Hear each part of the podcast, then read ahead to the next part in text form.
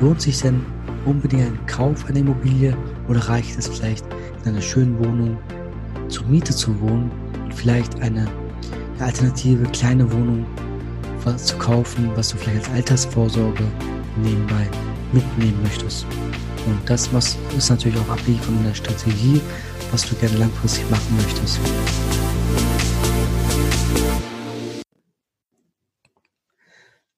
Hallo und herzlich willkommen zum Baucheck 24 Podcast. Dies ist der zweite Teil von der Folge. Ja, die Qualität deiner Fragen bestimmt die Qualität deines Lebens, beziehungsweise die Qualität deiner Gedanken bestimmt die Qualität deines Lebens. Und zwar auf den Immobilienbereich bezogen ist natürlich wichtig, mit welchen Gedanken, mit welchen Fragen du an die Sachlage rangehst und ja, so dass du auch wirklich für dich das Bestmöglichste rausholst. Und in dieser Folge möchte ich dir gerne aus der Sicht eines Kauf- bzw. Mietinteressenten genauer schildern. Im ersten Teil habe ich ja die Seite ja, Verkäufer, Vermieter eher dargestellt und jetzt möchte ich dir gerne aus der Sicht des Käufers bzw. des Mieters die Sachlage genauer erläutern. Und hier ist es natürlich wichtig, dass du auch dich ja in die Lage des Verkäufers, des Vermieters versetzen musst oder auch in die Lage ja des Maklers, um wirklich auch wirklich den Zuschlag dann zu bekommen, um wirklich auch gegebenenfalls hier und da vielleicht am Kaufpreis etwas machen zu können. Und hier ist natürlich wichtig, dass du ja eine sichere, eine seriöse, ja, stressfreie Abwicklung durchführen kannst, aber auch natürlich den Kaufpreis so niedrig wie möglich, natürlich auch marktgerecht auch bekommst. Hier ist es natürlich schön, dass du schauen solltest von vornherein, was möchte ich wirklich haben für mich? Brauche ich denn wirklich ein Haus mit 200 Quadratmetern oder reicht beispielsweise eine 80 Quadratmeter Wohnung aus? Und da sollst du natürlich erstmal abwägen, was sind denn deine Interessen? Wie ist deine ja, persönliche Situation jetzt im Moment? Hast du eine Familie oder bist du Single? Planst du denn jetzt äh, Kinder beispielsweise oder nicht? Darüber sollst du erstmal die Gedanken machen und dann auch wirklich dementsprechend dich auf die Suche begehen. Und hier sollst du natürlich schauen, dass du die ja, Immobilien, den Immobilienmarkt bisschen besser recherchierst und schaust, welche Immobilien in welchen Lagen für welche Preise verkauft werden oder auch vermietet werden, so dass du auch schaust, lohnt sich denn unbedingt ein Kauf einer Immobilie oder reicht es vielleicht in einer schönen Wohnung zur Miete zu wohnen und vielleicht eine ja, alternative kleine Wohnung zu kaufen, was du vielleicht als Altersvorsorge nebenbei mitnehmen möchtest. Und das ist natürlich auch abhängig von der Strategie, was du gerne langfristig machen möchtest.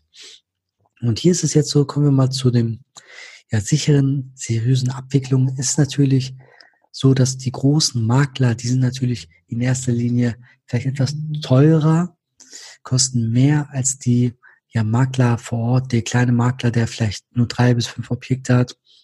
Aber die das ist für die natürlich sowas wie eine ja, Autofabrik. Das ist so ein Selbstläufer, sag ich mal. Die haben ihre ganzen Checklisten, die haben ihre ganzen Notare, ihre ja, Banken beispielsweise auch, wo es natürlich alles sehr viel schneller gehen kann.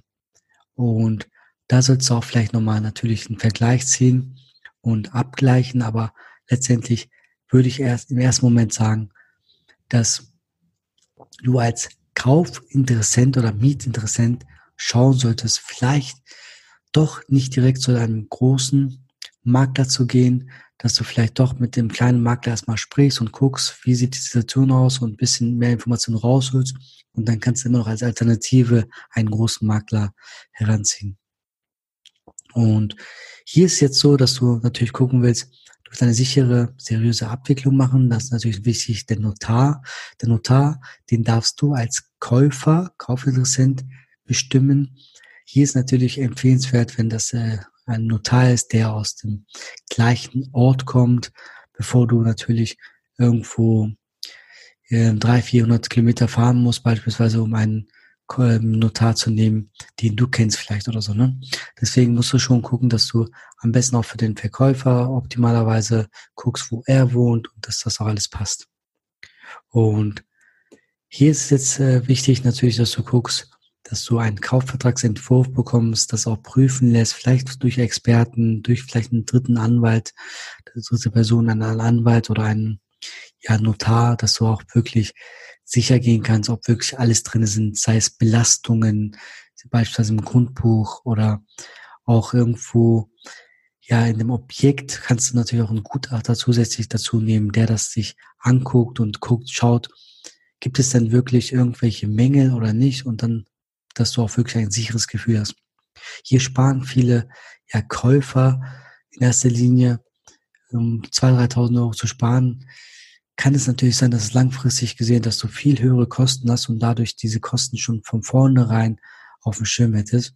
Und das ist natürlich auch für dich als ja, Sicherheit ein gutes Gefühl, wenn du von vornherein weißt. Kommen wir zu dem Kaufpreis. Natürlich möchtest du als Käufer bzw. Mieter so niedrig wie möglich bezahlen. Aber Qualität hat tatsächlich seinen Preis. Und du sollst natürlich schauen, wo möchtest du wohnen, wo ähm, wie ist die Situation dort vor Ort? Ist das wirklich schon ähm, im Maximumbereich, so dass du da gar nicht mehr machen kannst? Oder hast du da vielleicht Möglichkeit, ein bisschen zu verhandeln? Und ein Tipp für dich als Kaufinteressent ist natürlich, dass du auch wieder einen Gutachter dazu nimmst oder einen Experten zur Seite nimmst. Das habe ich auch oft gemacht, beispielsweise, so dass man auch direkt vor Ort guckt, was für Modernisierungsmaßnahmen oder Reparaturmaßnahmen sind denn erforderlich? Und hier habe ich immer Planung gemacht. Kurzfristige Planung. Was muss sofort gemacht werden? Beispielsweise Abdichtung, Feuchtigkeitsprobleme etc. Was muss mittelfristig gemacht werden? Ja, das ist, kann die Heizungsanlage sein, kann sein, dass die Fenster erneuert werden müssen. Und was muss langfristig gemacht werden? Das sind natürlich so ein bisschen auch Schönheitssachen, so wie Fassade streichen oder vielleicht die Außenanlagen neu machen oder auch vielleicht ja, Bad neu machen, Dachgeschoss äh, vielleicht, äh, neue Dämmungen reinbauen und so weiter und so fort. Hier ist es natürlich vielleicht nicht ja, dringend notwendige Maßnahmen, aber klar, die werten auch deine Immobilie auf, so dass du auch wirklich äh, über die Jahre auch was machen musst und auch wenn du investierst im ersten Moment, deine Immobilie hat mehr Wert danach und dann kannst du natürlich auch, wenn du später verkaufen oder vermieten möchtest, wieder, dass du dann auch wirklich dementsprechend auch mehr bekommen kannst. Denn viele wollen natürlich versuchen, so wenig wie möglich zu investieren, so wenig wie möglich zu bezahlen für die Immobilie. Aber wenn du, wenn der Vormieter oder Vor, ja, Vorvermieter oder Voreigentümer bereits einige Sachen gemacht hat, dann ist es ja Fakt, dann musst du natürlich auch nicht in diesen nächsten 15 Jahren oder so äh, da in diesem Bereich was investieren. Und das gibt dir natürlich auch Sicherheit und das ist natürlich auch ein Vorteil. Das muss auch natürlich irgendwo anerkannt werden dass du auch vielleicht nicht von vornherein immer so ne-, ne-, negativ denkst und wirklich auch realistisch wie möglich guckst, was hast du an Ausgaben für kurzfristig, mittelfristig und langfristig. Diese Planung sollst du auf jeden Fall machen. Und dann natürlich solltest du gucken, dass du eine Auflistung machst. Ja, von diesem, insbesondere von diesen kurzfristigen Maßnahmen, die wirklich erforderlich sind. Und die kannst du als Grundlage dann für die Verhandlungs, ja, Verhandlungen mit dem Verkäufer oder von dem Makler auch letztendlich durchführen, als Grundlage nehmen und dann auch wirklich versuchen, an dem Kaufpreis etwas unterzuschrauben. Ja, lass uns mal kurz gucken nochmal, wenn du eine Immobilie suchst, beispielsweise über die ganzen Portale oder über den Makler vor Ort oder auch über die ja, Nachbarschaft, dass du versuchst, direkt zu kontaktieren. Dann sollst du natürlich schauen, dass du auch vielleicht mal guckst, hat denn der Makler bereits sehr, sehr viele Unterlagen oder nicht? Denn hier ist natürlich so, der Makler möchte natürlich auch so wenig wie möglich Zeit investieren und natürlich so schnell wie möglich die Immobilie verkaufen. Und wenn du beispielsweise dem Makler sagst, okay, du hast keine Bauzeichnungen, keine Baupläne, keine Grundrisse, ist denn möglich, dass ich das für dich beispielsweise oder für den Eigentümer in Vollmacht, mit der, mit der Vollmacht von dem Eigentümer mal zum Bauaktenarchiv gehe, zum Bauamt und schaue, ähm, ob ich die Unterlagen bekommen kann. Und da zeigst du natürlich zum einen Interesse Du kannst natürlich mit dem Makler auch gemeinsam gehen, dass du so Bereitschaft zeigst. Zum einen Interesse, zum anderen aber auch, dass du wirklich äh, zeigst, dass du was machen möchtest. Und das ist natürlich auch für den Verkäufer, für den Eigentümer sehr gut, dass er nicht alles selber machen muss. Ich wünsche dir viel, viel Erfolg dabei, die Immobilie so für den optimalsten Preis zu bekommen und würde mich freuen, wenn du dich bei mir meldest, wenn du Fragen hast. Alles Gute, bis bald, dein Thailand. Ich hoffe, dir hat diese Folge gefallen.